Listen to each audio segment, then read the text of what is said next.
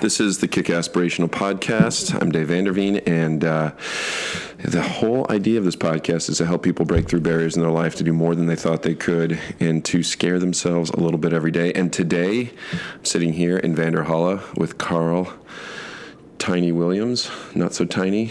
Carl, how are we doing this morning? Good, Dave. Good. Really it's good. Uh, it's bright and early here. It's uh, just before 9:30. It is. Beautiful day in Laguna. Yeah, and uh, you're here with Jasmine, your new wife. That's right. We'll get into that a little bit today. we had a very, very fun night. The the other was that Friday night? Yeah, it's Friday. Yeah, just a couple nights ago. Yeah. And uh, I think we all we all exceeded our expectations that evening. um, but man, that was fun. And uh, so we, we we we got together. I hadn't seen you since last year when we were um, together in New Zealand for the Outside TV special. Yeah. With Pat Parnell. That's right. That was an awesome. That was an awesome little project. You got to go sailing with your mom. Yeah. The, the woman who's taught most of uh, most well, she's probably taught more people to sail than anyone. Is that right? I'd have to think so. How many people has she taught to sail? Like somewhere between thirty-three and thirty-five thousand people. That's at once? No, I'm joking. She's got a loud enough voice to teach them all at once. Yeah, no, yeah, yeah. no, but like, um, but the craziest thing about that is that like with the school that she's run, she's she's taught hands-on every single person. She hasn't had other instructors or you know anyone else. If you went to the Penny Whiting Sailing School, you were taught to sail by Penny Whiting. That was so your mom's name is Penny Whiting, and it's the Penny Whiting Sailing School, and she's right. published books on sailing. yeah, correct? four or five books. Yep, And and your family has a long history. So she's at the at the Royal Yacht Squadron. Is that right? yep. She's been based. She was the first female member of the Royal New Zealand Yacht Squadron. Royal New Zealand Yacht Squadron, which Yeah. is where the America's Cup is currently being homed. Is that right? That's right. Yeah. Somebody won it last uh, from Someone- New Zealand. Yeah, they did. The boys did it. And you've actually been part of a winning America's Cup team. When, how old were you when, when you were part of that team? um, so I started off when I was 16. Yeah, so I was straight out of school under the tutelage of Blake and, and into it. Yeah, so I was, had a great privilege to be, um, you know, uh, under some incredible mentors and, and role models, you know, like being trained up by the guys that I literally looked up to in the sport. Yeah. And so let's let's get into that a little bit. I mean, this you know this podcast is all about helping people break through barriers in their life. Um, to give people a little bit of background about you, uh, you won an America's. You're part of an America's Cup team that won the America's Cup when you were quite young. Was it? The, excuse me. Is that the youngest anyone's been who's been on America's Cup team? Yeah, I think probably. Yeah, yeah. There aren't a lot of 16 year olds on the on the America's Cup team. Yeah, there was not a lot, but I, I think one of the interesting statistics when I was that young was that I was it was ten years before there was anyone older than me in the America's Cup. So I was like the junior in the team for ten years. I was twenty six. For, for a decade. yeah, for a And at decade. 26, you're still the youngest. Yeah, well, twenty six. I think we might. Have, I think someone in the team turned up might have been like twenty three, but it took ten years to not be the youngest. And um, and you've you've raced and won a lot of different categories. In fact, you're going from Laguna, you're, or from Southern California. You're flying actually today to Mallorca to the to the Worlds. Yeah, yeah, training in, in Palma for the Rolex Maxi Worlds, which are in Sardinia in the first week of September. And I didn't realize how out of date some of my sailing knowledge was, which is quite out of date. But uh, I was thinking a maxi was like 80 feet. Like I thought that was maybe the biggest boats people are racing today. But you corrected me. Um, how big are the boats that you'll be racing in Mallorca and Palma? Uh, the, so the, the class that we're in is basically between 100 and 140 feet. You know?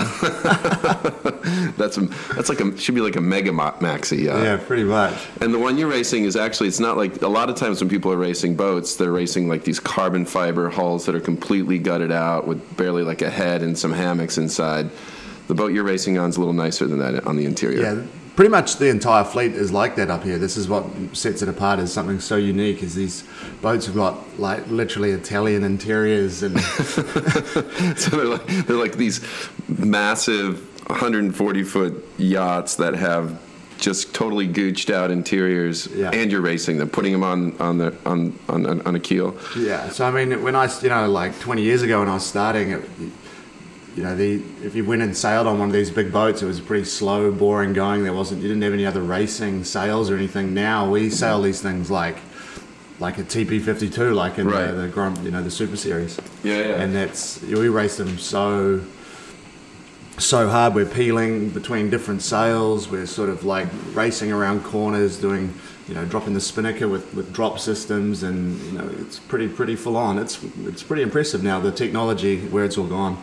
And do these do these um this may be getting a little technical for a lot of our listeners, but you know, from when I started racing sailboats and probably when you did, there was a somebody on the foredeck that was had a spinnaker pole, and you were you know when you were jibing, you would change the spinnaker sides. You, there's a lot of work on the foredeck. Yeah. I'm assuming on a 140 foot boat, there's no spinnaker pole. No, it's all bowsprit. Just all same as a team. Like I don't Yeah. know if, if people have been following a lot of the stuff that you do in the Super Series and they know you know what XS has been sponsoring. So basically, it's a, like a super yacht luxury version of the TP52, just twice the size. Do do most luxury sailboats run spinnakers? Um, when, well, no, no, typically not. But So these guys build these boats to that so they can cruise on them and enjoy them, but also so that they can race them. yeah, That's pretty cool. yeah. So so let's go through some of the, some of your your history because I think it's really fascinating. Then I want to get to your your current history, particularly with uh, with your new wife Jasmine and some of the things that happened since I saw you in. When, when wait when were we in Auckland? We were there in like April or March, Yeah, something like that. It was like early was- fall, it was right? early fall, yeah, because yeah, that's Early right, fall we in the Southern sailing, Hemisphere. Um, sailed that boat up to Tonga straight after. Yeah. like, or the day.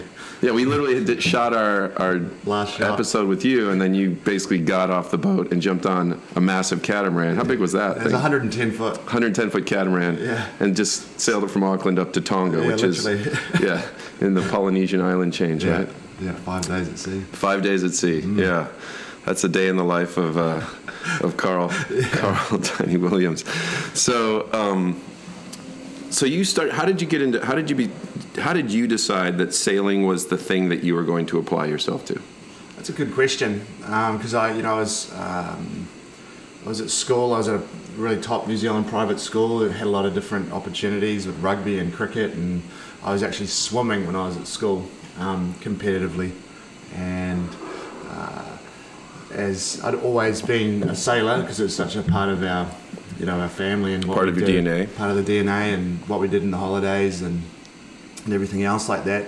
But I, as I matured and, and grew up and started looking for what was what opportunities were there um, for a career in sport, I think I started to gravitate towards sailing quite heavily because of the culture that that, that was there that existed, you know Sure.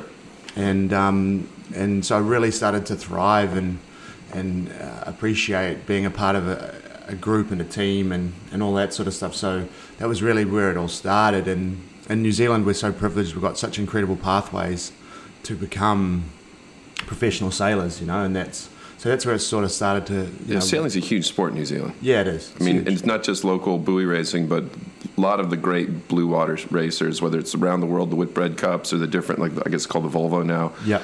But um, a lot of them have historically been New Zealand, like disproportionately large percentage. Yeah, huge. Like so, there's a youth development program that um, the Royal New Zealand Yacht Squadron uh, have called the well, it's a youth training program, and it's um, from about 17 years old to 20. Okay. And uh, I'd, s- I think if, I- I'd have um, in 2007 at the America's Cup in Valencia. Yeah. I believe there was somewhere between 35 and 40 graduates of that program sailing as America's Cup sailors in the 2007 America's Wow. Cup through all the teams. Yeah. And that's just Kiwis, you know? Right. So that was a real key part of my learning process was going into that program under Harold Bennett, who was like um, in charge of running all the racing by then in Valencia. But so he was, you know, chasing us around in his chase boat, and all these like kind of teenagers with too much energy. And Yeah, yeah, out there mucking around. Yeah. Yeah. What, what, what did you start racing? What were the first boats you were on?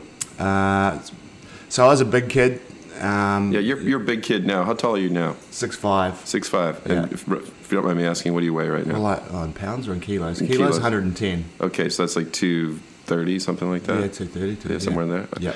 So you're you're a big kid. How big were you when you were 16? Uh, or when, when you were starting sailing in the little boats? Yeah, so th th this is the issue I had. So when I was um, when I was 14, Yeah. I weighed I was almost 90 kilos. So that's almost uh, almost 200 pounds. Yeah, Yeah. and so and that was the weight that like uh, an, a grown man would sail a laser in. So I'm I'm almost two. I mean, I'm about. I strive for 90 kilos. Um, yeah, yeah, yeah. Right. So I was a, so I was really big. So what that meant though was is that the boats that I was um, having to compete in at a really young age was against grown men. Was Right. against. So that meant that I spent a lot more time sailing keel boats, like so crewing on on bigger keel boats. Right. And so. As a, as a byproduct of that, what happened is, is that it exposed me at a really young age to like really intense team environments, you know? So having to be part of uh, an operation Where people are yelling at each other. and yeah, well, uh, yeah, technically, hopefully not yelling and not doing a job right if everyone's yelling, but yeah, Yeah, but yeah. there's an expectation there rather than, you know, so it's kind of There's like an intensity level on boats Yeah, when you're yeah. racing, right? And an expectation, and you know, everyone's sort of you're all part of a, an intricate machine, and you've got to hold your end. And so, from a very young age, I was, you know, mate, I was susceptible to this sort of environment, which definitely is a big part of what's shaped the way that I am today, for sure. Working in adult, intense adult situations uh, Yeah. kind of raises the level of expectation to how you're going to perform yourself. Yes, there's that, and then there's also the, the aspect of seamanship, which is sort of the, the essentially the common sense of the sea. You know, Right. so it, that pretty much precedes everything else. So it's what keeps each other safe on board the boat. Is if, if someone's not sort of operating with a level of seamanship, then generally they, you know, you could be putting, regardless of performance, you could be putting someone at risk by just being Making mistakes or being ignorant. Yeah, exactly. What? Um, while we're talking about that, you, you had a tragedy fairly early um, in your life. Uh, you had, I think, some uncles that uh, were on a blue water crossing and, and had some difficulty. Yeah, so uh, the family um, was uh, we had whiting yachts, so we built um, keel boats, and my uncle was uh, so my grandfather was sort of building the boats, and my uncle was um, designing them, and uh, they're achieving a huge level of success both in the sort of the blue water cruising boat that they were, you know so my um, grandfather sailed around the world um, on his 47 foot keel boat that the family had designed and built and everything like that. And then my uncle Paul, who was sort of striving to sort of achieve like success in a competitive sense, was designing some really fast boats. And they won a, a quarter ton world champs in Corpus Christi. Okay. Uh, and then they designed and built a half tonner, a one tonner, sorry, that they won the Sydney to Hobart race Oh, wow. in 1980.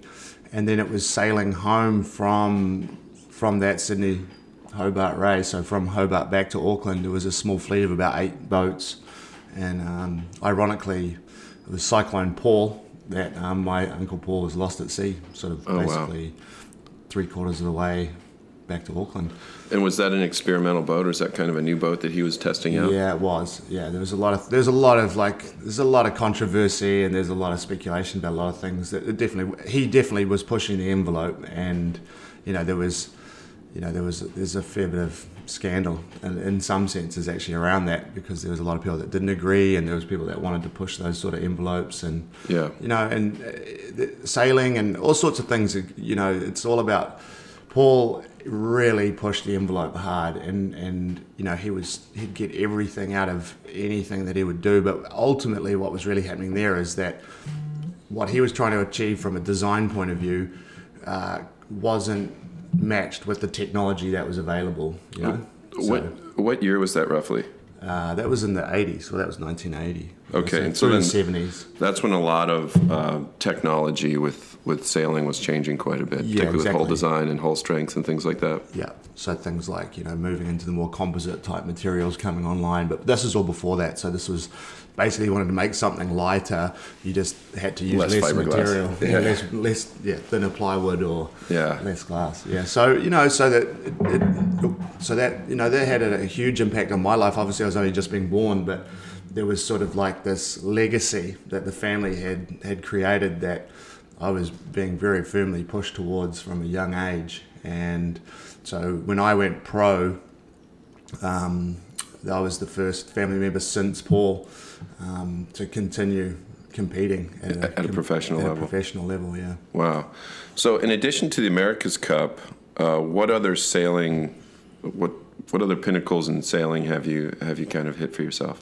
Um, but the biggest one, you know, probably one of the things I'm most proud of in my career was um, was getting in the Olympic in the Olympic class in the star class. Um, That's a two man boat. Two man Olympic class boat. Yep. It's been. Um, Explain what a star class boat looks like for the listener. well, it's an interesting boat. There is a hard boat. It's like kind of like. It's a, it's a funny looking boat. It's um, very sleek, very large sails, um, low to the water, Massive sail area. massive sail area. keel or no keel? Yeah, keel. Yep, keel, and um, so it's like a. They weigh about. They're under a ton, but maybe about 600 kilos. And they were originally designed to sail on lakes. They're like a lake boat, so they're quite an interesting boat to sail um, In open water. in open water. yeah. They take a lot of water over the over the bow. Yeah, they, and they've been in Olympic class. They've been in a, like an international class um, for about 135 years. Right. And all of the like top top sailors had done a taken on a stint in the in, the, star, class. So Dennis Conner and you know um, all of the guys. You know Rod Davis and and everything. So Hamish and I got into the star class in 2005 um, with aspirations of qualifying for the Beijing Olympics, Okay. and um, and we won the world the world champs in 2006 in San Francisco. Oh wow. Yeah, outside the Golden Gate Yacht Club, and so we were the first New Zealanders in the 124 year history to win a, a world title in that class. And that's heavy air. I mean, the, San Francisco Yeah. Bay gets a it gnarly. blows. It was a- Tide, yeah. a lot of tide, a lot of wind, and Yeah. that was and then yeah, that was probably one of that was probably for me personally like one of the most significant um, achievements in my sailing career was just because of the you know the two two of us and the amount of work and and, and what we're up against such a high level there's 120 boats on the start line And that's at the. St. Uh, the St. Francis Yacht Club in, yeah in a Golden Gate or Golden Gate. okay. yeah So that's a pretty historic yacht club too. Yeah. Yeah. Yeah, that's pretty cool.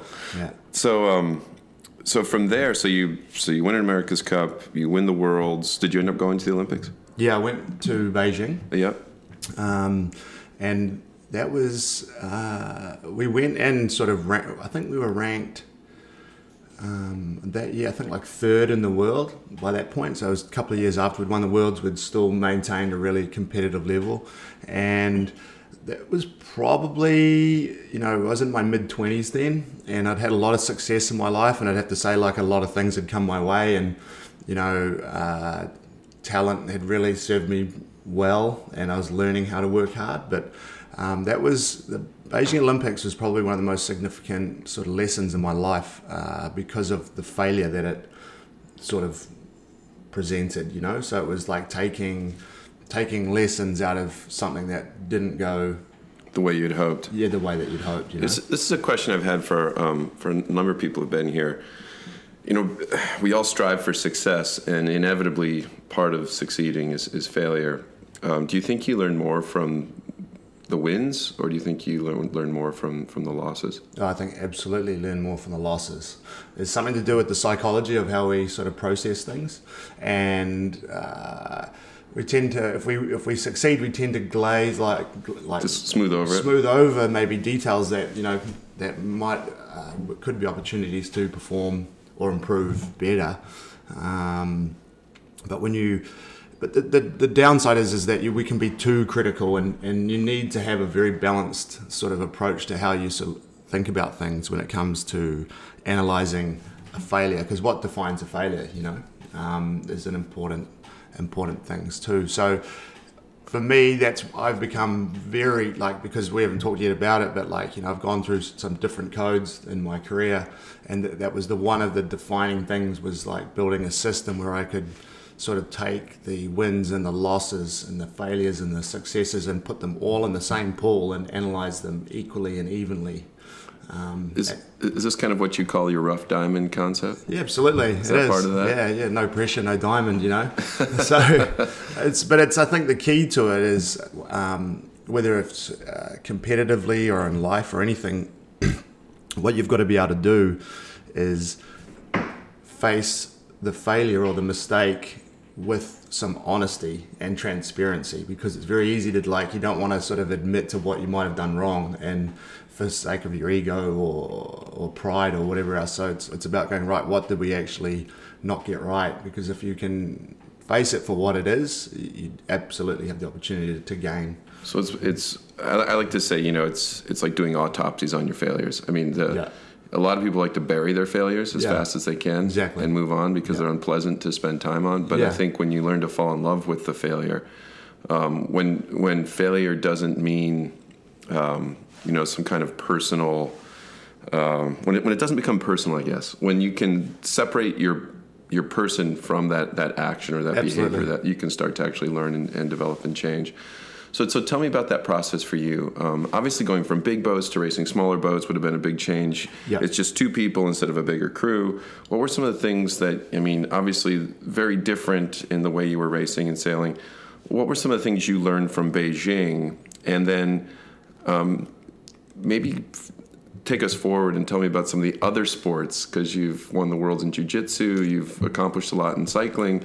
Tell us how you applied that to other areas of your of your career. Yeah, I mean, I think really what you see in a really raw and sort of honest form, when, especially when you go to the Olympic classes, it's at such a high level, and, and it's just when you is really seeing how much of your input equals the output. You hmm. know, there's not a lot of places to hide. There's not other people to do the work for you. So that's what I really enjoyed doing. It was how hard I trained in the gym. Um, and how fit I got, you really instantly you could see the results on the water, you know, straight How, away. how much were you were you training in a gym for racing sailboats? Oh, great! Like back then, I was like, I it was one of my aspirations to be like the fittest guy out there, and so I was training like, I mean, I was cycling.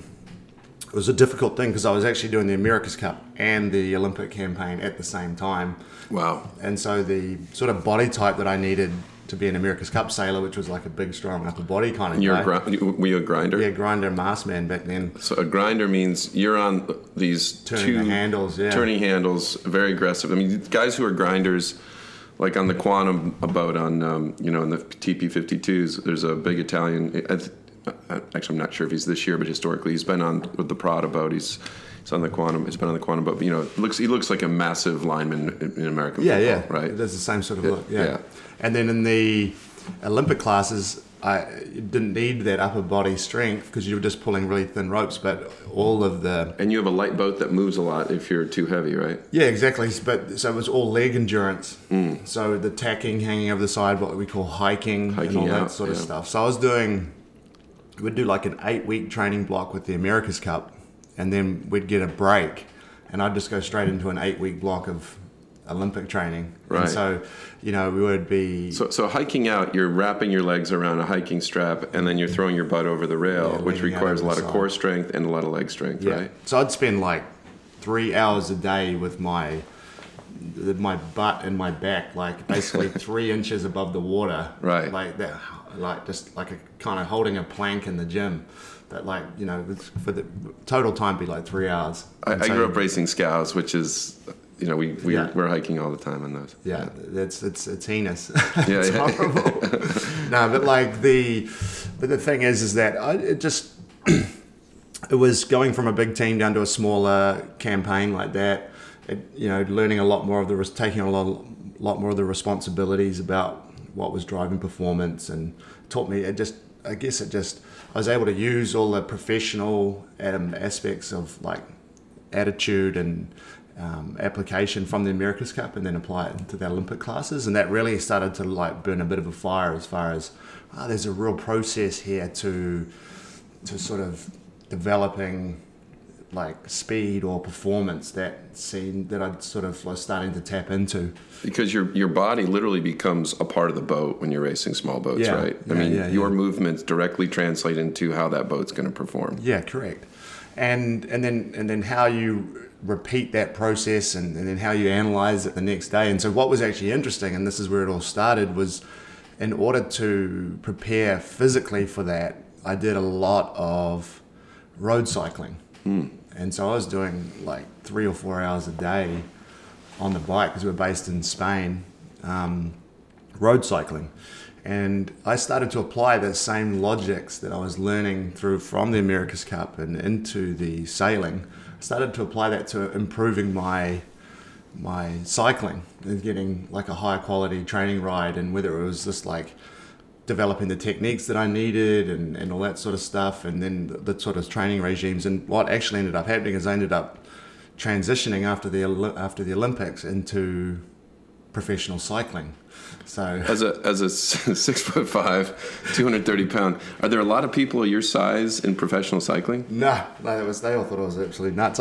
but to be honest, I dropped I dropped down. So I've been as a professional sailor, I've been 140 kilos. So what's that like? Yeah, that's well two times two point two. So it's like almost. I mean, it's over 280 pounds, but almost. Yeah, so that was pounds. at my biggest. Yeah. And as a cyclist, I got That's down like a lineman in American in gridiron football. Yeah, and then as a cyclist, I got down to 90. Wow. So that's a, my size. That's like about 200 pounds. Yeah. So that that's that's the fluctuation in like body sizes that I've been through. So Jeez. once I when, when I did get into cycling. Um, uh, you know, I was still a big guy, but I was incredibly lean and mostly lean muscle. I'm guessing. Yeah, yeah, yeah.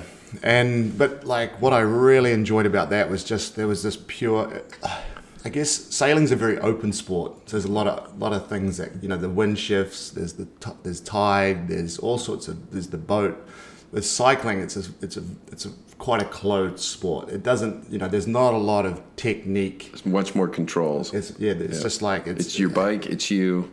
How fit and hard you are, which makes it susceptible to a lot of the issues that it has with like um, the doping and things like that. It's because if if you do that, it equals performance. Right. If a sailor did that, you wouldn't even be able to tell because if you miss the wind shift, you're still going to come last. Exactly. Yeah. The, the, the, well, like I so I I grew up at a small club that had a lot of you know we were racing these Melges and a lot, very high performance club. Um, but also we're famous for quality of our sailing and the quality of our drinking. Right. We had some heavy partying and heavy yeah. sailing, which goes hand in hand in a lot of sailing. but the but the funny thing is in sailing you can kind of do that and yeah, you know, as long as you kind of know what you're doing on the boat, it doesn't really wreck your, your, your team that much. I mean, if in a way, it's some like in some cases, you you know, you wouldn't argue that it helps, but to be honest, as, as long as your state of as long as your state of mind, yeah, it's a state of mind and an attitude thing. Yeah. So there's a fine line to balance, but sometimes you can be real like you guys that are really uptight and high strung and need to relax a little. If they have this like just some social time, you know, it helps them like chill out a little bit, or maybe you get on with your teammate a bit better. Yeah. So there is that aspect. So with cycling cycling, it was like that's the opposite. Like you cannot be doing that. No, stuff, you weren't yeah. even eating. You know, you weren't even eating bread. Right. You know, it was like, oh, tomato sauce is off your diet all of a sudden, and for a Kiwi, that's a big deal. But well, I, I, love looking at the old Tour de France photos where these guys are like smoking, yeah, know, yeah, in, in, between legs and stuff like that. Hilarious. That's just because they were just absolute animals, and there was no one crazy enough to do it back then. But yeah, so like it was like, so I really enjoyed after learning like what this intense application to apply myself to something was like with the Olympic campaign, and then sort of, I guess, transitioning over to another sport and really applying myself from a physical point of view because I, f- I felt like there was I had some characteristics there physically that were advantageous. I was I knew that I was a very fit, sort of strong guy. So cycling allowed me to sort of sort of uh, delve into that and find out how fit and strong I could get. know? What kind of racing were you doing? So uh, the original plan was to ride on the track. Okay. And so I like in a velodrome. In a velodrome. Yeah. So I started there and uh, did a whole bunch of fitness testing and all that sort of stuff, and, and basically got to the point where they're like, right, well, we need you need to start doing some some miles, and the best way to do that is to start racing on the road. So I got put on a, a road team in Spain. And so my job was just to sit on the front and smash it until we got to the hill and, and let them go yeah. and just make sure I made it over the top. How many guys are on the team? Uh, um, on a race, nine. Okay. Nine, nine guys. But um, so they'd have you breaking breaking the wind up front, and then people would be trailing you until you got to the hill, and then they'd take off past yeah, you. Yeah, and this is where this is what. So that was for the for a year, and then what was really interesting is I had um, some time off, and I went back to New Zealand, and this is where my life really changed because all my worlds came colliding together when I got back to New Zealand because I had some downtime and I wanted to do a couple of training races while I was back and um, in cycling. And I went to do one and I was doing this race and it was like this was a completely different sport back in New Zealand.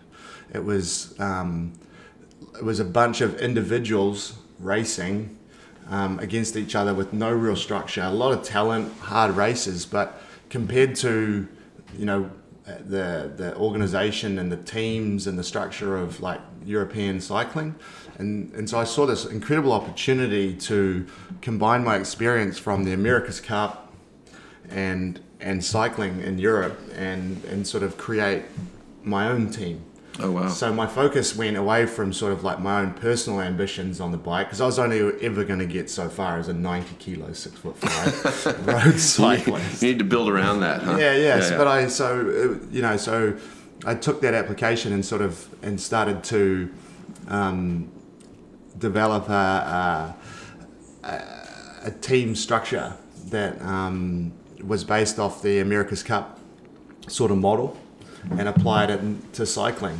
And T- tell me about that specifically. How did you how did you build that team?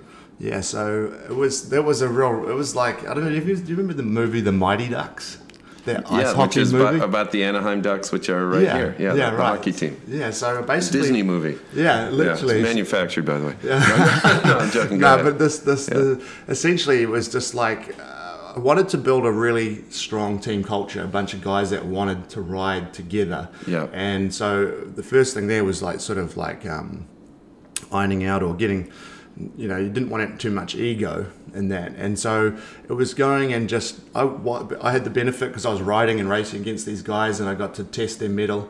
And um, I think we were talking about the other night. I told you that story where I sat down. I, I started interviewing riders. And um, Right, right, right. We would sit down and I'd say First question. First question was like, "Do you make your bed in the morning?"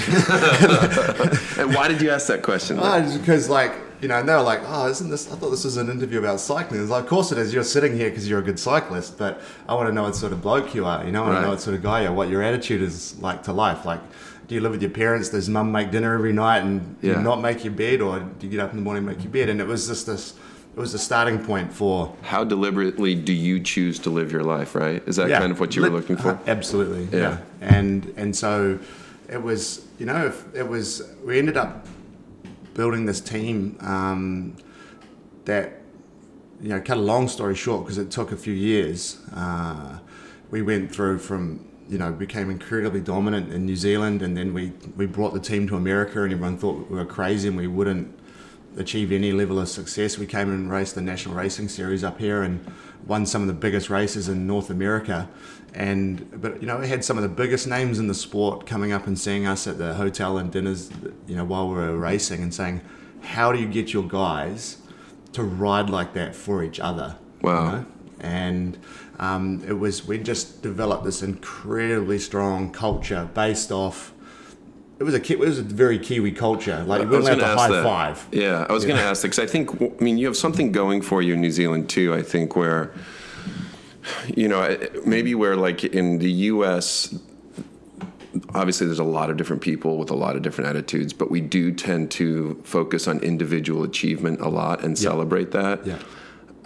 in my travels, I, I feel like I've noticed, and I think New Zealand has this, and the Netherlands both seem to have this quite a bit, where if there's somebody who pokes their head up a little too high, there's a lot of people willing to help you remember that you're human like the rest of us and not knock it down. Not not, and I don't think it's in a bad way. I think it's how you keep a culture that has to rely on each other because you're an island culture Absolutely. um, have people remembering that they're part of a team, they're part of a place, Yeah. and it's not just about you, but we're all doing in this together. Is Absolutely. that, is that right? Am Yeah, that right? absolutely. No, it is. It Okay. is. I mean, there's downsides to that. There's, Like you know, there's New Zealand's incredibly notorious for what we call the tall poppy syndrome. Yeah, yeah. You know, but at the same time, from a team point of view, it was like it was. it And, was- and the tall poppy syndrome is if somebody sticks their head up too high, you will Yeah. lop it off. Yeah. yeah, yeah.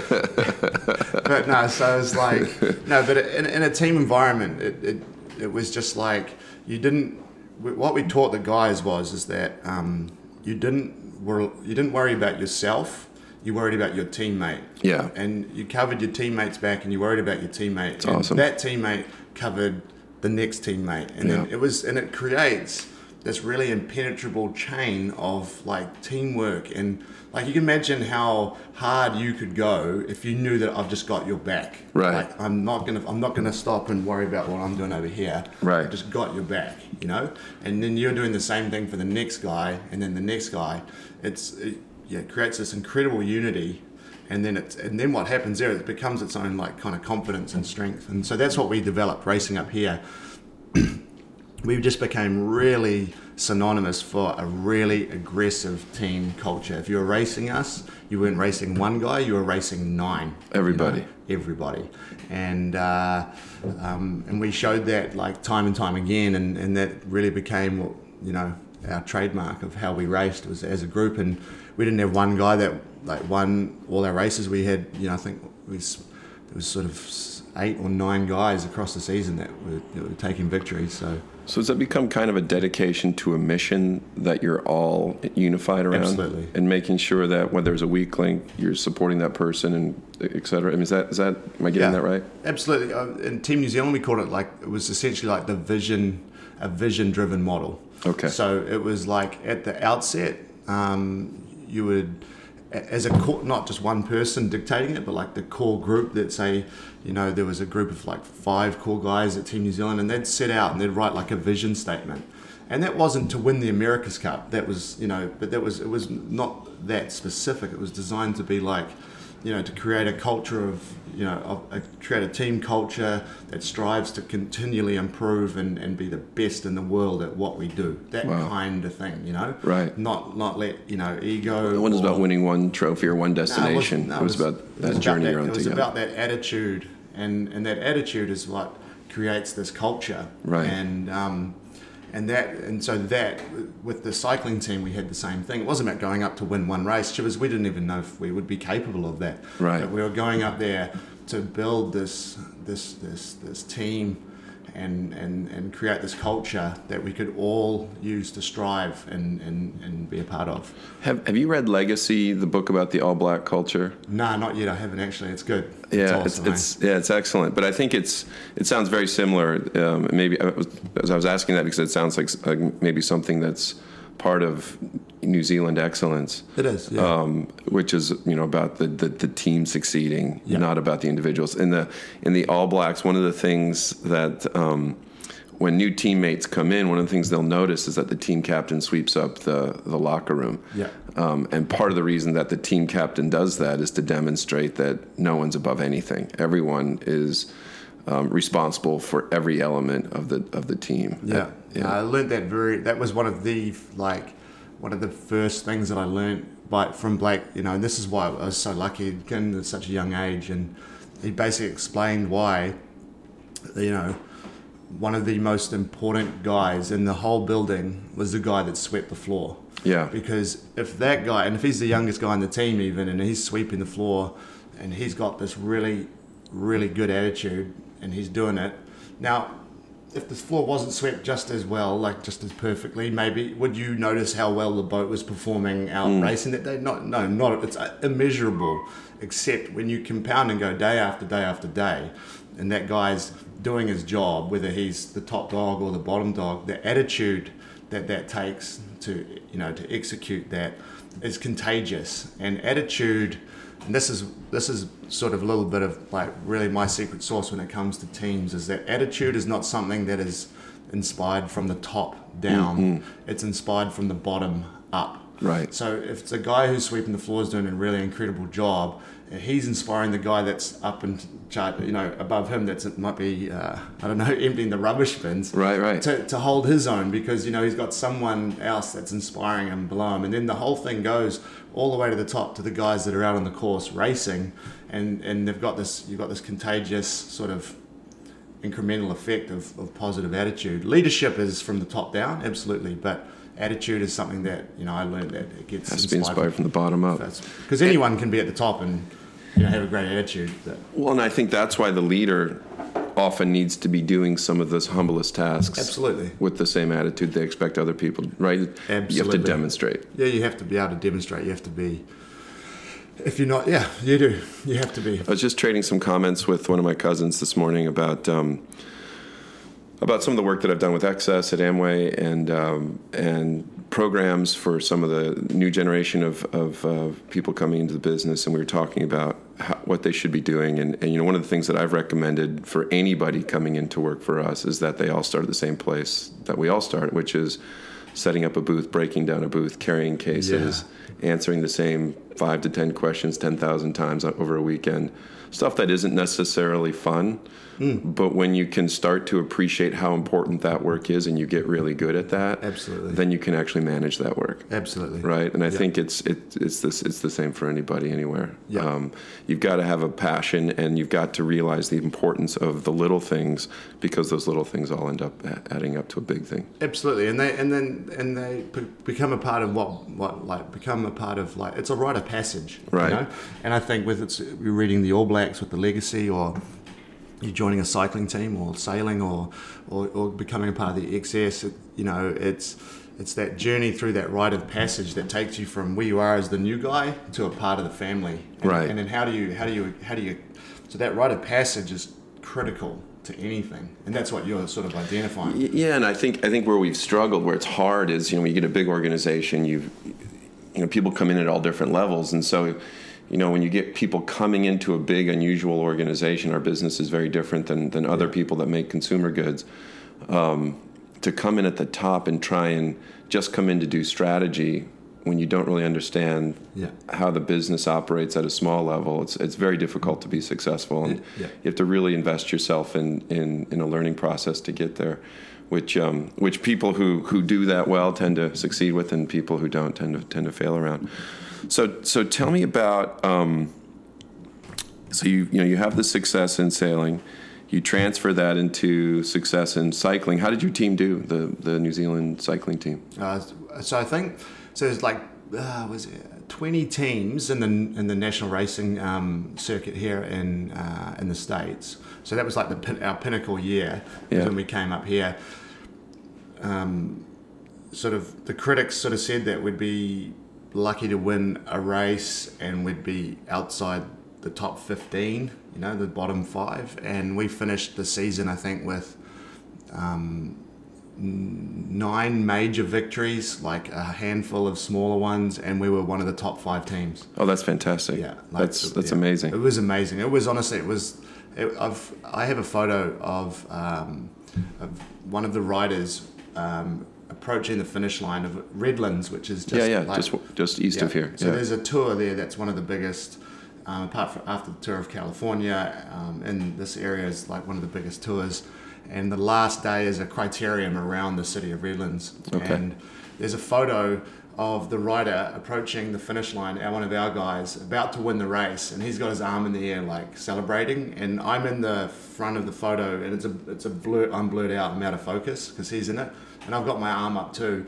And honestly, I put that photo up when I've spoken before and said, "This is one of my proudest moments as a as an athlete." Yeah. And I wasn't even on the bike, or I wasn't even on the boat. I was standing Right, there. right, right. I was a manager. I was privileged enough to have a front row to see. Right. it. But just being a part of that whole journey from like building that team, you know, and us all getting like when we, we flew up from New Zealand and thought we'll do a bit of training at altitude, so we'll go up to Big Bear, and we were here so early And that Big it Bear's snowed. like it's a it's a ski resort. Yeah. but it was no, and it's so we were up there meant to be training for two weeks. We got snowed in for ten days. Oh my goodness! You know, but just but this was the adversity. It bonded us as a team. You know, we had to figure out other ways to spend time. Nobody panic, and it was just this crazy journey. And so, and then it culminated in, in winning that race in Redlands, and and then it went on for the rest of the season. So that was like such an incredible, such an incredible thing. So you, you you had the success in sailing, all the success in in uh, cycling, which is both in a lot of ways about building teams and, and team victories. What what pushed you then to shift, and how did you make that transition into jujitsu? Yeah, it's a pretty strange one. It's like everyone thought it was weird enough that it was a sailor was taking on cycling, and then and the same guy announces that he's changing to mixed martial arts. And But but it makes sense that you went into cycling in order to get your leg strength up yeah, and to lean it did. down. It did. Jiu- Jiu-jitsu, I'm, I'm still, I don't, I, I'm not sure I know why you moved to jiu-jitsu. I'm just, I, I'm very curious. I think it's a really interesting transition. Uh, it's. I mean, the simpler levels to it is that is that like I'm absolutely addicted to challenges. like, and and with challenges comes learning, and I really really appreciate learning things. You know, Okay. so I believe that there's a there's a an intrinsic nature in developing as there's, we have an intrinsic nature to become better. I Right. believe you know, and and so by learning something new, that that provides that opportunity Human progression. human progression. I think it's I think it's it's it's natural. It's like it's it's you know as we we go through life. I think there's other things in society now that sort of stem that or, or dampen it down. But I've always just had this um, this aspiration to, to want to, to learn and progress and, and, and, and do better. Were you a fighter? Did you fight as I've a never kid? fought ever. Never No, fought. Never fought. Not even in a in a sailing brawl. no, it was actually like this is one of the strangest things. I'm a lover, not a fighter. Yeah. I'm too big. I've never needed to. yeah, mean, so if someone's challenging going to take you on, they've they've already crossed the line somewhere else. Yeah. So you really haven't you hadn't been in fight in school or No, no, nothing. Okay. really, no. So and obviously, and then all my everything was you know my background in sport up until that point was was primarily was all team based as well, and jiu-jitsu provided a really different um, avenue to explore individual sport? individual combat sport, very very technical. Um, again, I'm I'm attracted to things that have a strong element of culture. Yeah. you know, I, I, that is definitely something that really cycling. Obviously, the culture that's come. You're talking about guys doing the Tour de France, smoking cigarettes, through to the Tour de France today. You know, like the, the culture within cycling is, is, is equal to sailing. I, I- forgot to ask, what kind of doping were you doing when you were winning all these events? Clean air. Clean air, yeah, that'll get you every time. yeah, Uh, yeah. No, so the um, the with jujitsu, it was it was like a freakishly scary kind of ambition or goal to set as far as um, how hard it was going to be. I, did you go into jiu-jitsu thinking you were going to compete at a high level, or uh, planning to to compete at a high level? Uh, I don't. Yeah, I don't really go into anything without that sort of idea in the back of my head. To be honest. But but you also surf. I know you surf. Yeah. Do you do that mainly for fun, or do Yeah, you, yeah, it's Yeah. a good. Que- that's a fair actually. That's a really good point. Surfing for me is always. I've always been able to maintain it as that kind of like pure passion sport and place not- to go clear your head? yeah, and- yeah, yeah. And it's been that's been sacredly that way for me. Um, I've always wanted to get a lot, lot better. Yeah, for yeah, sure. You know, I always want to, always want a deeper barrel, or Right. you know, I want to surf a bigger wave. But um, I guess it's always, it's always had its place there for me, um, the surfing like that. But with the jujitsu, I could tell this funny story where I was just starting and. Um, I'd spoken to, I hadn't told anyone what I had, what the idea was, and I was, I think it was about nine months before the world champs, and I hadn't trained a single day, and uh, I joined the gym, and they said, "Yeah, sweet, um, you can come and start." Uh, the adults beginners class is on at 8 p.m. Monday, Wednesday, Friday night. And I remember being like five minutes late because I got the trainers like yelling at me, "Come on, dude, you're late. Get on the mat!" And everyone was running around the mat. And I was, and there's no disrespect to the group that was there. Everyone's there, great attitude, and Yeah, training yeah. on a Wednesday night at 8 p.m. and it was dark and cold and stuff. But and I was running around the mat with like sort of some middle-aged housewives. And Yeah, couple yeah, yeah. Like so, a couple of overweight guys that were there to lose a bit of weight, and I'm going, "Wow, this is my first day towards trying to win a world title." it's pretty, but it's humbling, you know. And I think that's like I think conquering your ego and and and inserting yourself in, like you say, like with sailing, I started at the bottom, and I had to really, you know, earn my stripes through. Cycling was the same. But you did it at a young age. I did it at a young age, but so that was I was trained to do it. Yeah. Cycling, I just went in and just trained hard. I didn't, you know, there was no, just the attitude was I'll start at the bottom and work my way up. And then in jiu-jitsu, it was the same thing. I just went and started at a beginners, and I just started at the bottom and worked my way up. Same thing you're talking about with the XS How many, thing. how many days a week were you doing jujitsu when you just, you know, once you decided, hey, I'm going to actually go for this? Yeah, like once I got into it, I was training. Um, I was training twice a day. Wow. Yeah, so I was training, uh, do two hours in the morning and two to three hours at night, and then Was it the same place you started? It was, yeah. Until I um, came up to the States and did a couple of weeks down in San Diego, which is like a real mecca for jiu-jitsu down Yeah, there. yeah. And Was it with Gracie's or somebody like yeah, that? Yeah, it was actually with the Gracies, yeah. Okay. Um, and I, uh, that was there where they were like, that was where I found my home to base myself for the worlds. And um, I, I went fairly over the top with this. I came back up, I went home and sort of got all my affairs in order and sort of things like that, and then flew back. So a couple of weeks later, flew back to the States and basically spent the last six weeks before the worlds based Just training, training. just training, and that was in, like I was training over eight hours a day. You know. Did I- you have to change things you had learned in New Zealand when you got to the U.S.? Were there differences, or were there different techniques or things where you had to change your techniques? Yeah, the uh, the biggest one, to be honest, was uh, was learning how to fight bigger guys because I was the I was so much bigger than everyone. It's mostly in hobbits Zealand. in New Zealand, right? yeah, lots of hobbits. No, I'm joking. so there was, and obviously going to the worlds, I was going to be fighting guys my size or bigger, Yeah. and and, and every it, so learning to fight bigger bigger guys is a big part of it. But I went, it was yeah, it was pretty extreme. I sort of I pulled together and I pulled every single trick in the book that I had uh, from 20 years of experience in professional sport. And so, like, I knew that there was a threshold of how fit I needed to be. Um, there's uh, the best example of how I broke the sport down, for example, is that in jiu-jitsu, you know, jiu-jitsu is a ground game, except you start on your feet. Right. So the first part of the fight is technically judo, Right. right? Which is the There's some striking and throwing, yeah. throwing, yeah, Throwing, throwing okay. to the ground. Now, Is, is there striking, or is it mainly just no, throwing? It's all it's all throwing and, and chokes and, and joint locks and things like that. But Okay. and so the thing was is that there was no way in the time frame that I had to be able to master judo and jujitsu.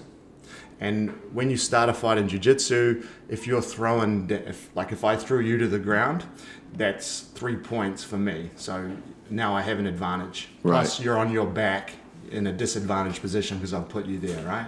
How many points are there in a match typically? Uh, it can go up to like I mean you can scores in threes, twos, and ones, and it'll go up, can go up. Could uh, you could win a fight three 0 like that low score, Right. it could be up in the like high teens. Okay. And so what I did was is I I knew that I couldn't master that aspect of the fight and develop my jiu-jitsu game because I just didn't have enough time. So when I was preparing, I would all my training fights, I would start the fight three points down and on my back. So when it came to the actual worlds, if I was taken down, it wasn't like, uh oh, I'm in trouble here. It was like, this is where I actually learned how to start. You're always going to be starting at a three point deficit on your back. Exactly. So um, there was just there's a lot of aspects like that that I started to apply, and Does that work in your marriage as well? there's way more points on the line. way more points on the line. So yeah, so I pulled a lot of tricks out and and, and tapped into a lot of visualization and, and, and mental preparation and and and, and overcame and, and, and crossed a lot of lot of barriers. It was an exciting exciting experience and. Um, it was an interesting one though. uh, We talked about the other night, like you know, You ended up winning the world. yeah, ended up winning that world title, ultra heavyweight, in you know seven sudden death fights in one day. I was the only Kiwi there. It was a pretty surreal day, and it was so it was like it was it was ultimately a victory, and but it was in a lot of ways personally, and there's this is a you know another part to my life. This it was it was somewhat of a failure though too, you know, because of the sacrifice that it took for me to to get to that point. There was other things that I that I missed out on or lost out on or sacrificed as a result of that, and it was a really really critical turning point in my life. There's two photos that you showed me um, just before they announced that you won, and then after they announced you won. Do you want to walk us through those? Yeah, it was just um, it was I'd already I'd known I already knew that I this the weird thing that I uh, visualized everything to such an extreme level that once the earlier fights panned out the way that I kind of felt like they were gonna go, I knew that I was on this track. I was fit enough, my skill level was high enough, and I was you know I was, I was locked on, and so I kind of not in a cocky way, but just knew that I was going to win. So by the time I won the final fight, it wasn't any sort of huge rush of emotion or or anything. It was just this kind of like realization that I'd that I'd done it.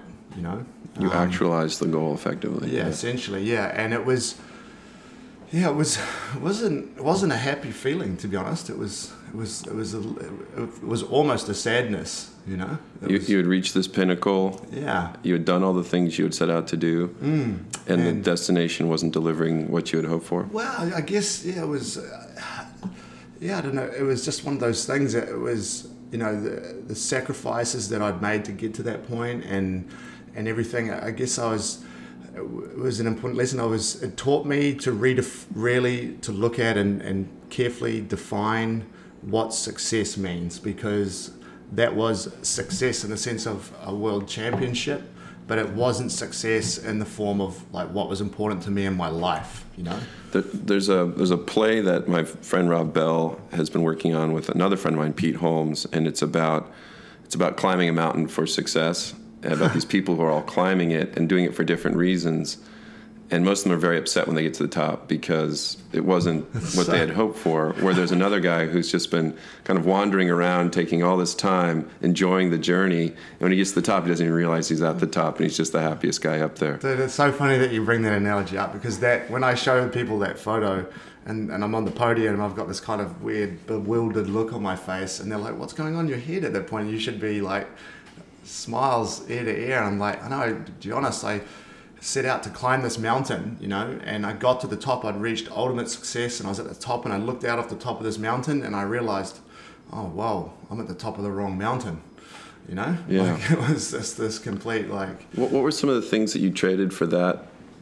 You know, to climb that ladder. What were some of the things you, you traded that you wish you hadn't? Um, I would say, uh, well, there was family was a big one. You know, where I was at with my with the age of my kids, and you know that sort of thing. Um, and then there was other things just to do with my career. It was like, you know, just. I mean, I don't regret anything. That's the thing. Everything's like we all learn Yeah. all learn. But I don't, you know, I think that I question my motives to the extent of like why, you know, why was I so driven? Why did I need to win something to feel successful? You know, I Yeah. think, and that was like coming back to how I, you know, carefully define success now. You know, I think I got a little too caught up in my own ego and needed to feel like I was still capable of being a world champion and you know so there was there's great aspects to applying that to a different sport but as far as the intense sacrifice professionally because it took me away from other parts of my career and things like that um, and then and then family time as well you know what was important to me And so now you've you're you're leading team in the world, and uh, for the for the maxi yachts. yeah How are you how are you defining success for that? Um, defining success for that is is about um, bringing. We've got a new group of guys um, that we're bringing together, and so I've got a role on board as a crew boss. So, sort of my What's a crew boss? crew boss is essentially uh, the guy with the loudest voice. I'm there to sort of to sort of get the synergy going between all the different roles. So you've got the guys that are driving the boat and deciding where it goes, and then you've got the guys that are sort of doing all the work, so to speak. And and so crew boss is there to sort of tie those two things together and get everything working Make sure you have a, a team element. synergistically yeah. as possible.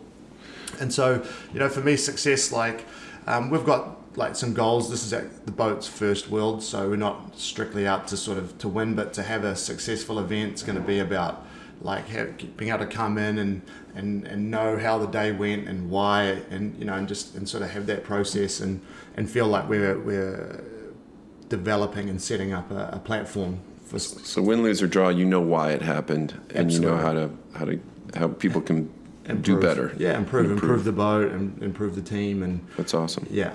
So that's and for me, that's a big part of like now what I really am aspiring to do, and, and enjoy helping other teams and other groups do is like feel like they're sort of establishing a platform that they can sort of progress and develop, you know, together. I think that's really a big part.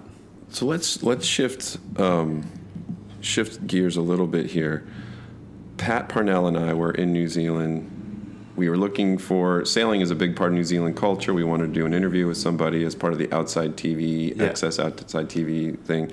Obviously, XS sponsors the 52 Super Series with Rolex, and uh, so I think we got to you through a connection through the TP52s. Is that right? Yeah. Was it through Lars maybe Yeah, or it was through Lars. Yeah, Lars Bocking. Yeah. So we meet you, and uh, you and your mom took us out sailing, and um, and then I hadn't seen you since then. I think we had dinner one night while we were there. Maybe we went to see the Warriors uh, play yeah, the rugby Warriors, or something. Dinner at Paris Butter, yeah. And then uh, take me. So so you, last Friday, I uh, Pat and I were saying we were trading some messages, and so you guys you said, "Hey, I'm coming. I'm in town with my wife. I'll come up."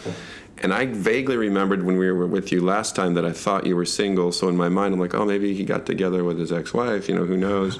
Because it wasn't that long. It was like No, no, less no, than a year ago. Yeah, that's Um, true. Is that right? About yeah. No, More- it was no. No, it was more than a year ago. It was 18 months ago. Something 18 like that, months yeah. ago, sorry. So, so then we sat down, had a little cocktail, and um, quickly I discovered some things had happened in the last 18 months. Yeah. Tell us what's happened in your life in the last 18 months, because I don't want to ruin this. I, I think we want to hear it from you. Oh, wow. Where do you start? I mean, um, So, January, a year ago, was it? Yeah, pretty much. So I guess um, I. Uh, where do you start? I um, I guess I was face. I started facing some personal issues around my health and things like that. I'd, I'd lived a pretty busy, intense, full-on life, and maybe hadn't been looking after myself as well as I should have been. Okay. You know, just sort of like foot to the you know foot to the floor kind of thing Yeah. and um, I was so I was trying to sort of bring myself back to sort of an equilibrium that was like a good healthy balance. And uh, um, what happened is actually I guess one of the first things was was and we didn't really go into too much depth was but was I'd been on this sort of spiritual journey where I was like it's been a bit of time in Thailand and meditating and doing a vipassana and all that sort of stuff and so it was the first big thing that happened in my life after I caught up with you guys is I um, I went to up to Costa Rica and did ayahuasca Okay. yeah Which is a, it's a psychoactive, uh, it's, a, it's a psychedelic, uh, natural psychedelic drug. yeah, that, yeah yeah yeah That And, they- and what, what was that experience like? That was incredible. It was the most profound experience of my life. It was,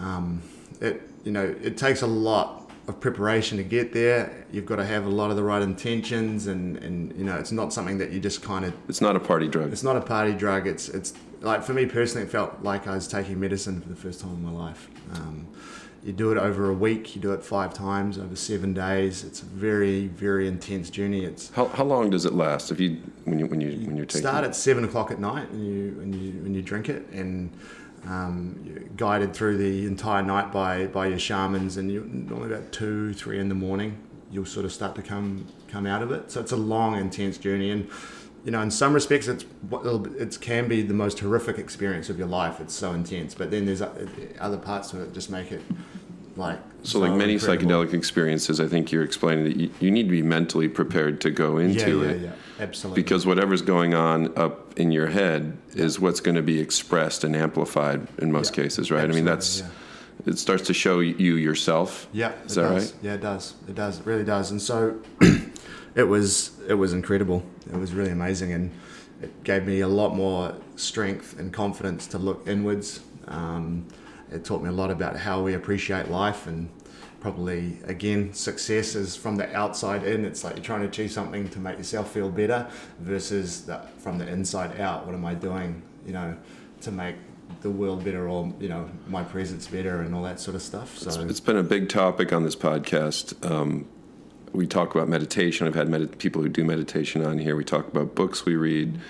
That you know, the interior journey is at least equally important to the exterior journey. Uh, I think. I mean, Is that- that right? Is that fair? Yeah, I think they're they're equal and opposite. You know, they, Right. they they rely on each other, and so much of what's on the exterior we just take for granted is where it's actually all coming from. Right. And I think, but I just do I do think that where things need to stem the stem from the right place. Like again, like the jujitsu thing with the success and the world champs, and that was me aspiring to be taking something from the outside to make myself feel good on the inside. And it didn't do much for the No, inside. it did the opposite, you know. And so the verse is like really being in touch and in tune with yourself from the inside and understanding what it is that you you know important to you to achieve, and then because then you know one of the most important parts to life is without sounding too cliche is love and connection and, and the Sure. other people that we share with you know and then and so if, if you're coming from the right place you're going to have such an incredibly more positive effect on your environment and that's to and then that that environment becomes your exterior that helps you enjoy your life It becomes good. it becomes apparent that that's all working on the inside. exactly So- so, yeah so, So, you're was- working on your interior life at this point, and then was that when you had the stomach problems? Yeah, so then I'd had I had the stomach problems prior, but in preparing for the ayahuasca, um, which took about three months of pretty intense diet and things like that. Oh, really? Yeah. Like, what's the diet change? Uh, so you progressively cut out um, meat, um, carbohydrates. You eventually uh, don't use any salt or spices or anything on your foods. You know, Oh, you wow. take away caffeine, um, alcohol, everything. So it's basically you just go What, to what would I eat or drink? you can steam some vegetables and drink some water. But like it's you basically just completely remove anything that would be anything of a stimulant, like a, or a, like sort of less like you know. So you're kind of de- you're effectively detoxifying yourself as Yeah. much as you can. Exactly, and what that's doing is, is that's like creating this baseline that where the only thing that is sort of there to sort of like Stimulate. stimulate is is the medicine. The You know, ayahuasca, yeah, yeah. yeah, So you're not, and um, so that that was a pretty intense process, and um, what that uncovered was some some physical issues that I had with my stomach, and so uh, after I came back from Costa Rica, I started suffering a bit um, physically from some, not from the medicine. It was much more to do with just actually having a very clean diet, and um, I was having digestion problems and um, ingestion problems and things like that. Had an endoscopy and, and had discovered that I had a really severely ulcerated stomach and esophagus from sort of like you know not really looking after my not really looking after myself Okay. um, and sort of being a stubborn Kiwi, had sort of set it apart and just don't worry about it. And it's completely normal to choke on some food and not be able to breathe for a minute while you're eating. Oh, but, boy. you know, Yeah, that yeah, kind yeah. of thing a year ago. But you know, it all came round, and and so I was faced with another really harsh reality where I had to sort of revisit and everything in my life as far as like what was um, what it was all about with faced with the reality of that, that I had to you know had my stomach removed and Like you literally have no stomach. no it's gone so So your intestines are doing all the digestion for you at this point. Yeah, and and so you go straight back to the beginning of like um, relearning how to drink and and eat and what you're putting into your body now has become super hypersensitive and, and you've got to take really good care uh, and even down to the, the, the quantity of food that I can eat is completely radically changed and um, How, how much are you? I mean, you're eating very small portions at this point. Is that right? I Yeah, mean, you, yeah. When, when we went to dinner Friday night, and and you and Jasmine like shared some scallops, which to me looked like a very small meal. Yeah. Um, on a good, if, if I, you know, if, uh, on a, on, you know, I could eat maybe 100 to 150 grams of like of a really clean high fillet steak, okay, you know, and a few vegetables. That'd be a pretty big meal, you know. it's probably good for all of us to think about eating like that. No, no, it is. It, it is. It is. It's just that. Do you, do you have to chew at your food more and do things like that? Yeah, yeah, you do. I do. I don't always get it right. Yeah, yeah. Jason knows the look when, when I say, like, I guess I must just days off because she can say, oh, oh it's stuck.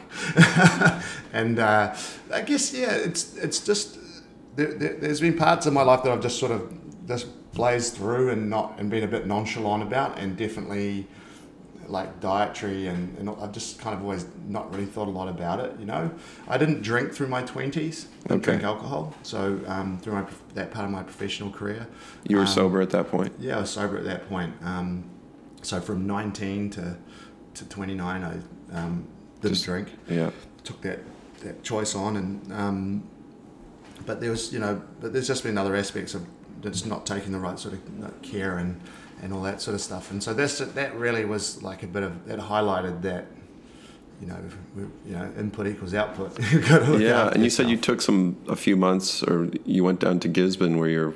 Yeah, Right. so like there's so many things that the doctor stipulated had to be different Yeah. um, in my life uh, that it was what I realized was such a big part of contributing to that was the environment that I was in and, and what I was around and and so I just decided to you know to to change it up and take myself offline for a little while and, and go and spend some time at the beach and That's a coastal town on the South Island, right? uh, it's on the North Island. It's on the North Island, okay. It's, might as well be the South Island. It's that far to It's, get it's to. the It's a- far end. Of, yeah, yeah, yeah. it's a long way. To, it's a long drive from Auckland. It's a long, hard, actually a long, hard drive from anywhere. But it's a very, so it's very raw. It's the rough diamond of New Zealand. I like to say it's very raw and sort of somewhat untouched and beautiful, very spiritual place. And uh, you know, I'd say the best waves in the country. Um, there'd be some argument there, but yeah.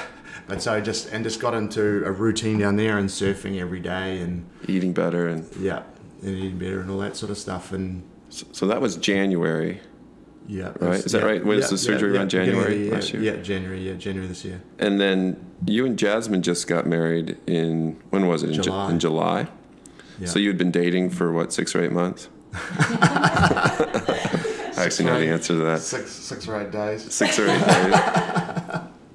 how, how did you? So you you had um, you were married before. You have you, Yeah. how many kids do you have on your first marriage? Thir- three kids. Three I was- yeah, I was kids. married for eleven years. Jazz is sitting here. Jazz, how many kids do you have? I have two. You have 2 Mm-hmm. So how did you guys meet again? do you want to go into that? I don't, I don't want to ask. No, you. of course. Yeah, no, yeah. no, no, no, totally. It was. Um, Because it was funny that you co- you had come to the house. The first thing you're just like, oh yeah, hey, you know, a couple things have happened. Yeah. Lost my stomach and Got married Got married. Got a new wife. Yeah.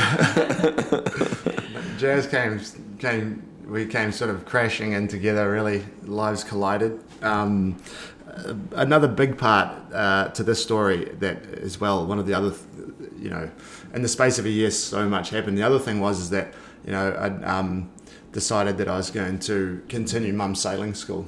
Um, as she retires out of it, I was going to How, how old's your mom now? uh, 70, 70. 70.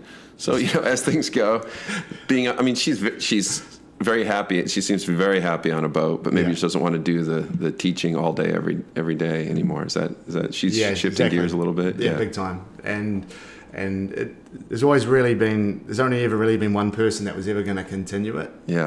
Um, and that was me. And, and I've run around and done lots of different things with all my different tangents. But a, a big part of the reflection of my life and some of the things that I've been through recently um, it brought me back down to ground. And and so uh, I bought a boat. Um, a couple of months ago, a 55 foot Kind of a keel boat. special one, right? Yeah, special one, special name, Emotional Rescue. Emotion. It's, it was already named, I want to be clear about this. It was already named Emotional Rescue was- before you bought it. It was already named Emotional Rescue before I bought it. and then, um, and, and why is this boat special to you? There's a little history to it, right? yeah, I mean, it was when I was growing up, um, and you were talking about what sort of boats was I sailing, and I was too big to sail on dinghies. Emotional Rescue was the latest and greatest race boat in, in New Zealand, and it was the boat that went off to Hawaii to do the Kenwood Cups and, and all that sort of stuff. And it was like the rock star boat. It was, you know, and so You I used to have a Navy hull and Yeah, Navy hull. It was at the Yeah. Rolling Stones lips on the on Yeah, the on the- on the- the stern, If you yeah. had an emotional rescue T-shirt, you were a cool cat. that was a, that was a, sailing- yeah. Those, So those were hard to come by. they were hard to come. I mean, I wore mine until it had the moth holes in it. Was so big that I had to wear another T-shirt underneath it. right, right, right. That's awesome. Yeah, and so um, and Graham Woodruff, the guy who built and um, owned the boat for its entire the entire time, is unfortunately um, just been a little bit unwell and, and couldn't look after the boat anymore. And, and so I had the opportunity. So the sort of stars aligned as far as where I was at personally in my life with like the next sort of part of my journey. Um, and uh, and the boat being available and, and my you know sort of my health back on track and I thought everything was in place but you know this New chapter. new chapter then there was another new chapter and that was the night that I bumped into this one and um, yeah I mean it's one of those interesting things obviously like you say I was married before 11 years and um, I'd had had a you know uh, five years separated, had learned, been through a lot, a lot of life lessons, and and you know some some fairly big ups and downs through that period, and uh, fairly thought I was somewhat on track, and I guess I was on track. I wouldn't say I wasn't, but it was. Um, it's just the, incredible the way life works, and I think when you're open and susceptible to, to what it's got for you, I think there's so many incredible and beautiful things that can happen. And meeting Jasmine's a perfect example of that. You know, we, um, we met through mutual friends one night, and it was sort of very much a sort of love at first sight sort of scenario. Even though I was too afraid to to You're look at it. You're keeping your head down, if I remember correctly. no eye contact. You're trying not to make eye contact because you were a little concerned about what might happen. Yeah, a little concerned and So what happened? So yeah, well, I, um, she finally managed to make eye. We finally, she finally managed to convince me to make eye contact with her, and um, it was pretty clear there was quite a strong connection there from the very beginning. And um, after a few drinks uh, and some Dutch courage, Oh, there's the Dutch. The Dutch are in there somewhere. I gotta go. So, um, I invited Jazz. I decided that she needed to see, come and see the emotional rescue, and. Um, And what, this was in the evening. This was later in the evening. yeah, it was later in the evening, and um, yeah, so we had a fairly sort of it wasn't the most we wouldn't call it the most romantic first. Uh, First, you know, encounter because there was a somewhat drama. I don't know how much detail we need to go into on the first night, but put it this way: Jasmine and I sort of ended up being um, parting ways uh, in the early hours of the morning, and sort of um, what would you say involuntarily, let's say. Yeah, I mean, so you had had just, I mean, for a little background color, you had had a somebody that you had you were dating at the time, and you were a little bit, uh, I guess you were kind of separating to a degree. Yeah, it was. I was just in. A, I was just in a bit of a transition. I was about to head overseas for a little while. and I was a little unsure. It was sort of unsure where things were at, and um, And then you meet Jasmine, and and that was and that was sort of that was an incredibly unstoppable situation. But um, unfortunately, so there's a little drama around you two being on the boat and this other person being um, jumping in the middle of it. this is good. Thank you. It's a great Filling story. We don't have to go into all the details. no, no, yeah, yeah, yeah. But the um, and you're welcome to, by the way. But I don't want to embarrass you either. No, no, no. it's So so, but this I think is what's interesting. So then, Jazz, you quickly ended up leaving. You ended up with with uh, with with Carl's phone by accident because Yeah, it was dark and people were grabbing items. Yeah. And um, and is that what kind of allowed you guys to read? Because you didn't even know each other's names, No, right? no, no, no. Am I getting this right? Yeah, it was Well, it like, sounds a, like a lot. You know, I, I'm guilty of. We, I think a lot of us have had, you know, e- exciting evenings where you bump into strangers and it, it goes places you weren't expecting. Yeah. Um, but the reconnection, I think, is really, really interesting. So you ended up, you had his phone. So how'd you guys get back together? How'd you reconnect? Well, um, the next morning is sort of. Yeah, the next morning, I um, when I woke up on the boat, um, there'd been a bit of drama, and um, my sister turned up to make sure that I was all right and everything. And I did. I said to her at the time, I was like, you know what? When something like that normally happens, all you want to do is just forget, and not just forget anything that ever happened, and not talk to anyone again. Yeah, just bury that and move on. Yeah, right? bury that and move on. But I was just like I said to my sister, I said, but to be honest, I can't actually stop thinking about this person. I don't even know her name, you know. I couldn't even. I, I don't know. You know, she's she's she disappeared off into the night, and and uh, and and that was it. And um, so, as it turned out, Jazz had conveniently accidentally grabbed a few of my bits and pieces of my belongings, and one of the things included was my phone. And so, when a close friend of mine was ringing me the next morning to see if I was okay, um, she answered the phone and managed to. I was like, where do I, who do I give this back to, right? Yeah, pretty much. But you weren't in Auckland anymore. No, I was, I was no, I was still in Auckland for another. Oh, you were? Okay, yeah, okay. Yeah, yeah, So another couple of weeks, and so um, essentially, yeah, what it all boils down to is uh, is that um, uh, one of the I I'm heavily intuition based person. Um, my It's worked well for you. yeah, I believe that's it's an essential part of being a good athlete, and, and, and in some ways like a good, like you know, good at whatever it is that you. do. And when you say intuition, are you talking about sort of listening to your life? Yeah, absolutely. Listening to your life, listening to your instincts. and- Explain that a little bit. like so it, you know it's it's like it's essentially it's it's the subconscious for me it's the subconscious component of of how we we uh, read and understand things that are going on and, and happening for us you know? It's it's it's happening a lot faster than our conscious is, is dealing with things. So when we're taking things in that we that we see or or hear um, versus what we feel you know? And I believe that there's so much more capa- intuition is so much more capacity. It's absorbing so much more. So in a game or in a, in a competition, and you're sort of absorbing how your teammates are feeling and the pressure of the match. That's all intuition. That you know, It's emotional intelligence, it's effectively. 100% emotional intelligence and and so and and you know without you know using the word too flippantly you know our happiness absolutely stems from this emotional intelligence and I think when you living your life off kilter from from that emotional intelligence if you're you're letting your your conscious mind or your IQ sort of steer you away from your from how your emotional intelligence and so when I met Jasmine there's a very there's a very poignant thing for me as I was I was a bit off kilter from an emotional intelligence point of view until I met her and that she was like if there was something there that she rattled severely it was that. And um, it was it was too much for me to sort of ignore you know as far as It, it, it woke you up in a way. yeah it did and and so then you know there was a few I had to travel overseas to So Europe how from the night you guys first met, when did you have to take off again? I think it was two weeks Two weeks. Two weeks two later. weeks later yeah And then, Jazz, if you want to sit next to him and, and chime in on any of this, you're welcome to, by the way. Um, I'm going to oops, I'm gonna switch the setting on the mic just so it picks up. But the, uh, so you guys, it was two weeks, and um, did you spend some time together over that two weeks? yeah like Five days Five days? throughout the two weeks. and not yeah Yeah. five yeah five occasions It Five wasn't- occasions. It yeah. wasn't. Yeah.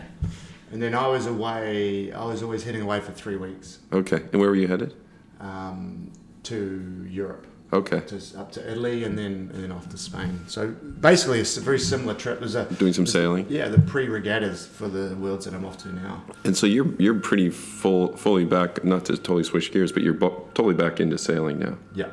Uh, no, uh, what professionally? Yeah. Uh, it's a seasonal thing. So I Okay. decided I have I made a bit of a conscious decision not to go back to full time sailing. There's a lot of things that I'd like actually You don't want to be on the road all the time. No, I don't mind being on the road. I don't mind the traveling, but just from a, a professional aspect, I, I, what I really want to start moving into more is, is is more of like sharing a lot more of what I've learned working with you know speaking and and sort of like getting more in, into all of that sort of stuff. Yeah, you did some. You you have a concept. One of the concepts you have is called Rough Diamond, Yeah, exactly. and you did some speaking for uh, Don McKenna and some of his guys in yeah, New yeah, Zealand, yeah. right? So doing some like just some that and the rough diamond thing's a bit of a youth development thing. So uh, I you know the traveling's and I- I've travelled my entire life. It's an important part of my DNA, it, it, and especially I think coming from New Zealand, it's a big part of of sort of how we perceive our life and see the world because we can be so isolated down there. Yeah. And so that's where a little bit, if I was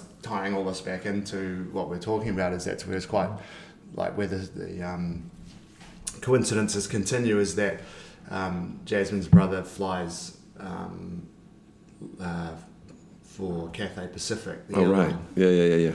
So even though I was off on my own journey overseas for this for this period of time, she actually I was already booked to be in Europe at the same time, Oh, so you. just by chance. Yeah, yeah, yeah. so did you guys meet up when you were in Europe then? Yeah. Three weeks later. Cool. Where did you Where did you meet up? in Palma. Oh, back in back in Mallorca. Yeah, Yeah. back in Mallorca, yeah. And uh, we got to spend some time together. Um, and it was just, I So guess, what when did you actually? What was the date when you met? Fifteenth of May. Fifteenth of May. Yeah. yeah. I'm sorry, I didn't mean to interrupt. I, No, I no, did no. interrupt you, but I, No, no, no, it's You good. need to stop no, your it's thought. That was, yeah, so 15th of May when we met. And, um, and then it was, uh, yeah, it was, uh, it was, I don't know, it was, it was a fairly, like the three weeks apart was, um, was very telling. You know, it was a very significant. Um, A lot of communication on the three weeks, Yeah, constantly. constantly. Yeah. And then you got back together, and you ended up in Las Vegas. Yeah. How, how did you end up back? Okay, so you're apart for, or, you know, maybe touch base a couple times over three weeks in Palma, whatever. And you end up back in New Zealand together? Or did you go from Mallorca But to? we travelled together. Oh, you Travelled travelled together, okay. Yeah, so we changed. I got off staff travel and joined on his flights. Okay, Yeah. yeah. and then you ended up. How did you end up in Vegas? Uh, wow, it was. We just we were flying back through through the states on our way, and it was and um, we're just. I guess we're just trying to figure out like This is literally like a month ago. Yeah, Yeah. literally Okay. like a, month. it just I, I get so much. That's so hard to explain, but just so much happened in such a short period of time, you know.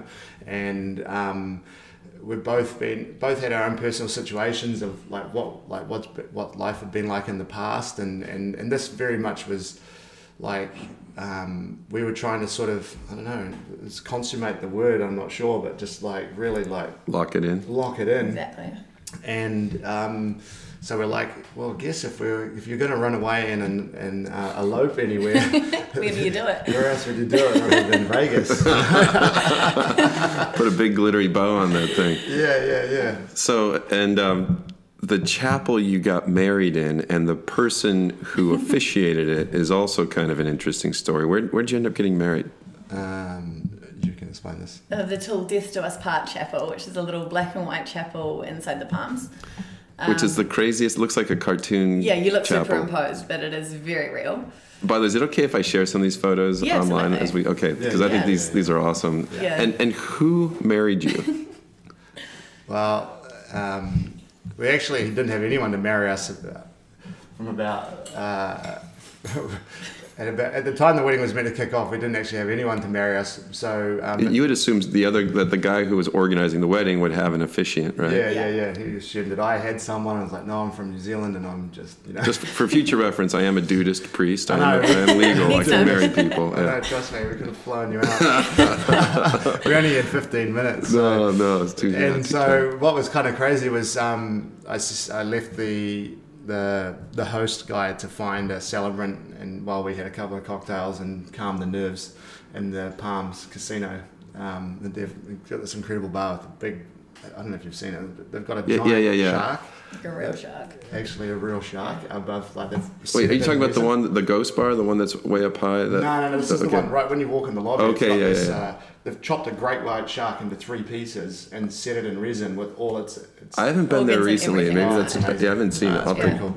make sure I see that next it's a time. tangent, but yeah, the. Um, so I get called back um, to the chapel without Jasmine to meet the celebrant, and Yeah. I'm there, and this guy's like, "Okay, all right, wait, I'm here. We're all good to go." So just so I get a bit of back- background, you know, tell me about um, uh, who are you marrying.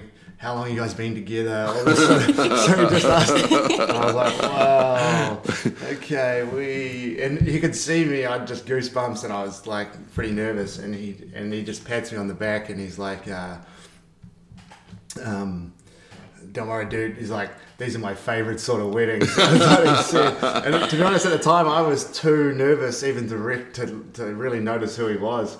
Until a buddy of mine who was part of the sort of the proceedings was like, "Dude, did you ask him to sing "Love Me Tender"?" Because he looked a lot like uh, an Elvis impersonator. yeah, yeah, yeah. Because He is the He is. Elvis. so The what's Elvis. so when we, when people when you tell people that you get married in Vegas and everyone then they think oh, that's- then the first question they'll always ask is like oh did you get married by Elvis? and, and this is the first Elvis, one of the first Elvis impersonators, right? Yeah, Yeah. Roland, The first? Roland August. You can check it out. Yeah. not in costume though. No, No, no. not in costume. So Yo, you didn't have the flares on. looked But, um, great though. It looked and- like a fantastic. No, it was wedding. just, it was um it was that was an you know I mean I've been through a lot of intense situations in my life. That's that's up there. It's right up there. It's right up there. Yeah, it was. Um, as and again, just just like just living life, you know, doing it. So you're you guys are off to Palma, Mallorca tonight. Mm-hmm. Uh, you've got the worlds. You're going to be, you know, running the crew on. What happens after that? Where are you guys going together? Where does this team go? Home, mate. Home, yeah, Yeah. we go home. So we've, you know, since we met, there's been a lot going on, and uh, so the next, you know, this team heads home after the Worlds. It's spring in New Zealand, and, and really what we've got to do is sort of get rubber to the road as far as the life that we've committed to together. you So know. you've got five kids. To, I mean, five shared kids now. well, six Six. altogether. Six, six shared. Okay. Yeah. And you've got you know- three that are kind of in the same age Yeah. group. Is that right? Yeah. three in the same age group, yeah. And that we'll be working through. So it's like, you know, setting up. We've kind of done things in reverse. Like we had the honeymoon before we had the wedding, and you know, we've had the kids before we before we met. Yeah, yeah, yeah. You get those bits out of the way. Yeah, Yeah. So now it's like putting it all together, and um, and uh, obviously got the America's Cup coming to New Zealand, and we're setting up the sailing school, and um, just really enjoying. At the moment, Jazz and I are just really enjoying kind of amalgamating and combining our lives, and, and excited about the future. You know, Are you going to be a part of the America's Cup in New Zealand? uh, not competitively, no. I'm going to, um, you know, look at doing some commentating, Commentating and, and and maybe if, and then you know have some take some skippering, some charter boats out on the on the course and that kind of thing. Yeah. Awesome. Yeah. Well, maybe we'll come down there and uh, yeah. see if we can we can uh, charter the, your your new boat and see what's going on down there. Absolutely, that'd be awesome. It'll be a lot of fun. Yeah. Well, um, congratulations, Thank you. Jasmine and Carl. We're very uh, Cheers, mate. we're very very excited about your future together. Um, if the past is any indicator of future success, uh, I think you're going to be very very happy, very lucky, and Yeah. you're going to work very hard together. No, cheers. Thank you for coming to the Kick Aspirational podcast, too. That was a privilege, mate. Yeah, good fun. Good Awesome. fun. this has been the Kick Aspirational Podcast. This is not a spectator sport. Love to get your questions, your input, your feedback, and above all else, whatever you do this week, please be kick aspirational.